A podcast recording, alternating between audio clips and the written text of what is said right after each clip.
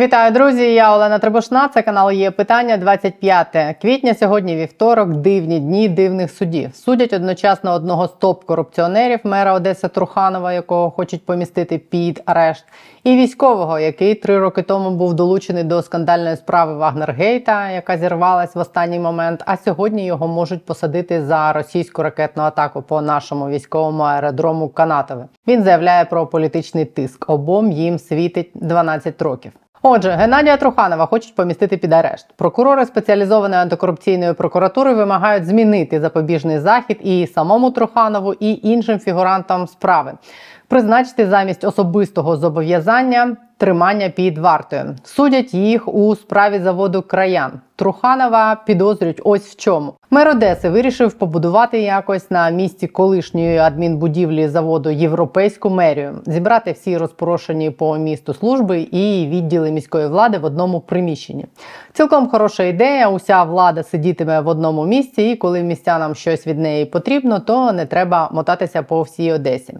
Дуже по-європейськи в ЄБРР та Світовому банку під цей проект навіть виділили частину фінансування. Але далі вийшло дуже по-одеськи. Під вивіскою побудови чогось європейського вкрали мільйони. Труханов обрав місцем для майбутньої мерії майбутнього руїни колись легендарного заводу края. Кращі часи там випускали важкі крани, а у 2000-х виробництво зупинилося, робітників звільнили, а цехи згоріли і стояли закинутими. Труханов з поціпаками створили компанію, яка викупила ці уламки за 11 мільйонів гривень і перепродала ці уламки мерії вже за 185 мільйонів гривень. Навар на руїнах таким чином склав десь понад 150 мільйонів. Офіційно на БУСАП закидають посадовцям мерії та іншим фігурантам справи привласнення 92 мільйонів гривень бюджетних коштів. Коли НАБУ і САП вперше відправили справу Труханова до суду, ще не був створений вищий антикорупційний суд, тому справу скерували до місцевого суду. Малиновського районного суду Одеси там судді розглянули її стаханівськими темпами і виправдали усіх обвинувачуваних. Труханова Геннадія Леонідовича визнати невинуватим у вчиненні кримінального правопорушення, передбаченого частиною 5 статті 191 Кримінального кодексу України. Судья при принятии решения подчиняется только закону, здравому смыслу и своему внутреннему восприятию. Але тоді якраз вже створили вищий антикорупційний суд, і у його суддів було інше внутрішнє сприйняття. ВАК скасував рішення Малиновського суду Одеси, і Труханова і банду почали судити знову. Мера Одеси дуже обурювала, що на нього витрачають шалені кошти. Для меня это судьбоносно. Еще затянуть процесс на какие-то три года, еще раз потратить 100-200 миллионов гривен на зарплаты, посчитать свет, сколько вот мы сидим, свет горит здесь. Зараз справа Труханова виходить на фінішну пряму. Вчора, в понеділок, у вищому антикорупційному суді на черговому засіданні прокурор спеціалізованої антикорупційної прокуратури подав клопотання про зміну запобіжного заходу Труханову і його спільникам на тримання під вартою. Але був поганий зв'язок. Світ не горів, як казав Труханов, і поговорити нормально не вийшло. Тому на сьогодні Труханова і компанію у розкладі суду викликали до суду особисто. САП вимагає для Труханова загалом 12 років за ґратами з конфіскацією. Сьогодні під арешт його не взяли. У березні Вищий антикорсуд ухвалив 15 вироків. Це можливо їх місячний рекорд. Для порівняння ось так виглядає кількість вироків щороку, які виносять у корупційних справах на БУСАП після того, як було створено Вищий антикорсуд і до того. Буквально сьогодні, в один день з Трухановим, в розкладі засідань Вищого антикорсуду стояли засідання у інших знакових справах. Судді Чауса, який закопував хабарі в банках на городі спонсора Народного фронту нардепа Миколи Мартиненка, Роттердам. В березні 5 років за ґратами призначили екс-директору аеропорту Бориспіль Євгену Дихне. 4,5 роки ув'язнення за пропозицію хабаря отримав колишній чиновник Міноборони Комаха. Він пропонував шалений хабар 24 мільйони гривень. Директору департаменту внутрішнього аудиту Міноборони. Хабар посадовець Міноборони пропонував від імені комерційної фірми, яка виконувала за держконтрактом роботи з реконструкції на одному з об'єктів Міноборони. Маючи позитивний висновок аудиту, компанія отримала повну суму оплати за контрактом. Його загальна вартість становила 400 мільйонів гривень. За власні посередницькі послуги Комаха мав отримати 7 мільйонів гривень, натомість отримав 4,5 роки. Пачку вироків ВАКС виніс у березні у справах народних депутатів по декларуванню, але по всіх них збігають терміни давності, тому усі нардепи відповідальності не понесуть. Кілька персонажів пішли на угоду зі слідством і відбулись перерахуванням коштів на збройні сили України і умовними термінами, як, наприклад, мер Полтави Мамай. Але найбільше реальних вироків Вищий антикорсуд виніс у березні по суддях. 11 років з конфіскацією дали колишньому судді Дніпра Леонову за отримання хабаря у 15 тисяч доларів. 10 років з конфіскацією дали в березні як судді Кіровського суду Дніпра Овчаренко. Я вам про неї колись розповідала. Це та, що доїла підсудних, обіцяючи за хабарі повирішувати їхні питання. А коли її на хабарі піймали, спробувала підкупити головного антикорупційного прокурора Холодницького. Далі 8,5 років з конфіскацією отримав голова Баришівського райсуду Лисюк за вимагання хабаря у півмільйона гривень. Гроші суддя ховав у вигрібній ямі. Така от вигрібна яма з цими суддями. А цього четверга Вища рада правосуддя буде розглядати заяву про відставку ще одного судді, який є просто одним з символів корупції в судовій системі. Євгена Шефдаваючи Дім Аблова, судді ліквідованого недавно окружного адмінсуду. Мали б запам'ятати його, якщо не в обличчя, то по золотому Порше. Він теж став національним символом корупції. Аблова, його шефа Павла Вовка і ще кількох суддів ОАСК судять у справі так званих плівок ОАСКу. Їх звинувачують у спробі захоплення державної влади. сомневаться в Сам суд зараз ліквідують, судова реформа потихеньку просувається, і Аблов вирішив піти у відставку. Думаю, рішення відпустити такого зашквареного персонажа, як Аблов, у непочесну відставку чи ні, буде тестом для оновленої Вищої ради правосуддя і маркером того, чи варто сподіватись на очищення судової системи, чи ні. Чи вартий почесної відставки Аблов, який 9 грудня 2013 року виніс рішення, яким фактично зобов'язав Беркут зачистити Євромайдан, який врятував сина Авакова від відповідальності у справі закупівлі рюкзаків, який відмазував від відповідальності за корупцію колишнього голову ДФС Романа Насірова, який змушував Приватбанк виплатити понад мільярд гривень родині Суркісів, який допомагав Фірташу зберегти контроль над державною об'єднаною гірничо-хімічною компанією, який заблокував перейменування УПЦ МП в РПЦ.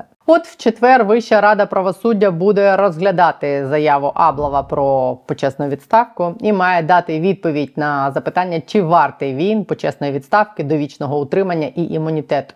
Якщо оновлена в рамках судової реформи ВРП відправить суддю Аблова у почесну відставку, він отримає вихідну допомогу розміром у три оклади, довічну високу суддівську пенсію за наші з вами податки та довічну недоторканність від правоохоронців. Заарештувати його можна буде лише за згодою цієї ж таки ВРП. Тому стежимо. Ну і ще одне важливе судове засідання відбувалося сьогодні. Обирали запобіжний захід колишньому виконувачу обов'язків командира однієї із частин сил спецоперації Роману Червінському. Його затримали у справі про ракетний обстріл росіянами аеродрому Канатове. Минулого літа він спробував реалізувати зухвалу операцію, щоб виманити російського льотчика з літаком в Україну, але вона завершилась провалом. На момент початку повномасштабної агресії Червінський, згідно з інформацією СБУ, був в керівництві військової частини сил спецоперації ЗСУ.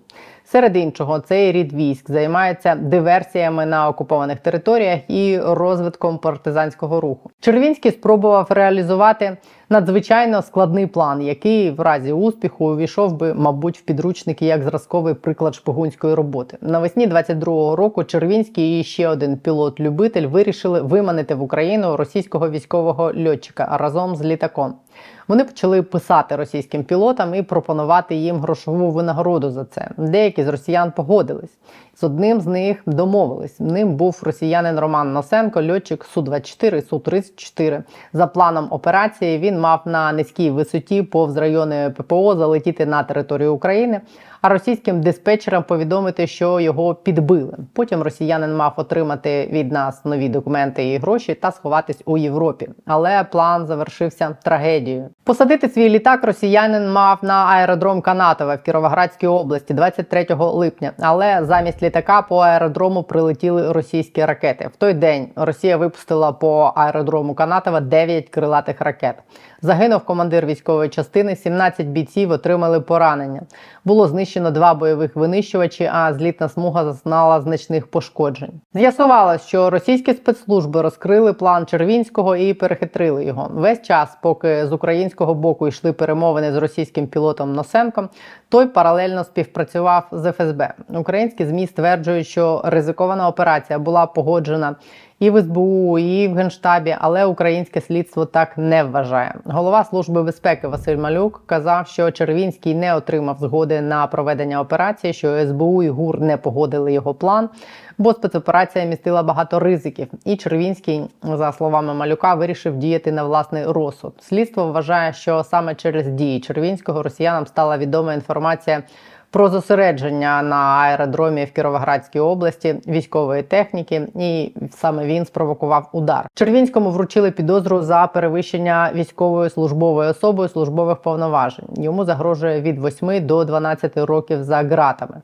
Прокуратура просить зараз відправити його під арешт. Сьогодні Червінському обирали запобіжний захід. В інтерв'ю Інтерфакс не так давно Малюк назвав Червінського негідником, дії якого призвели до смерті і поранення військових. Я цитую: людина, яка раніше дуже любила давати інтерв'ю і займатися особистим піаром, переховується від слідства.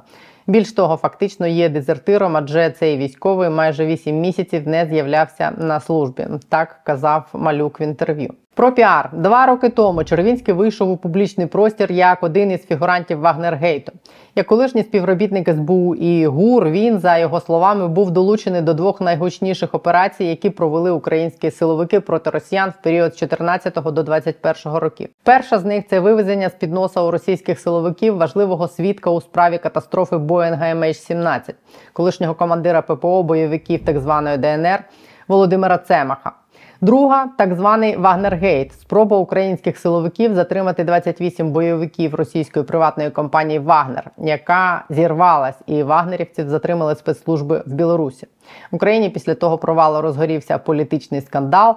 Офіс президента звинувачували в зливі інформації і зриві спецоперації. Офіс президента і партія Слуга народу тривалий час заперечували навіть сам факт проведення такої операції. Потім була скликана тимчасова слідча комісія, яка підтвердила багато з того, що спершу заперечувалось.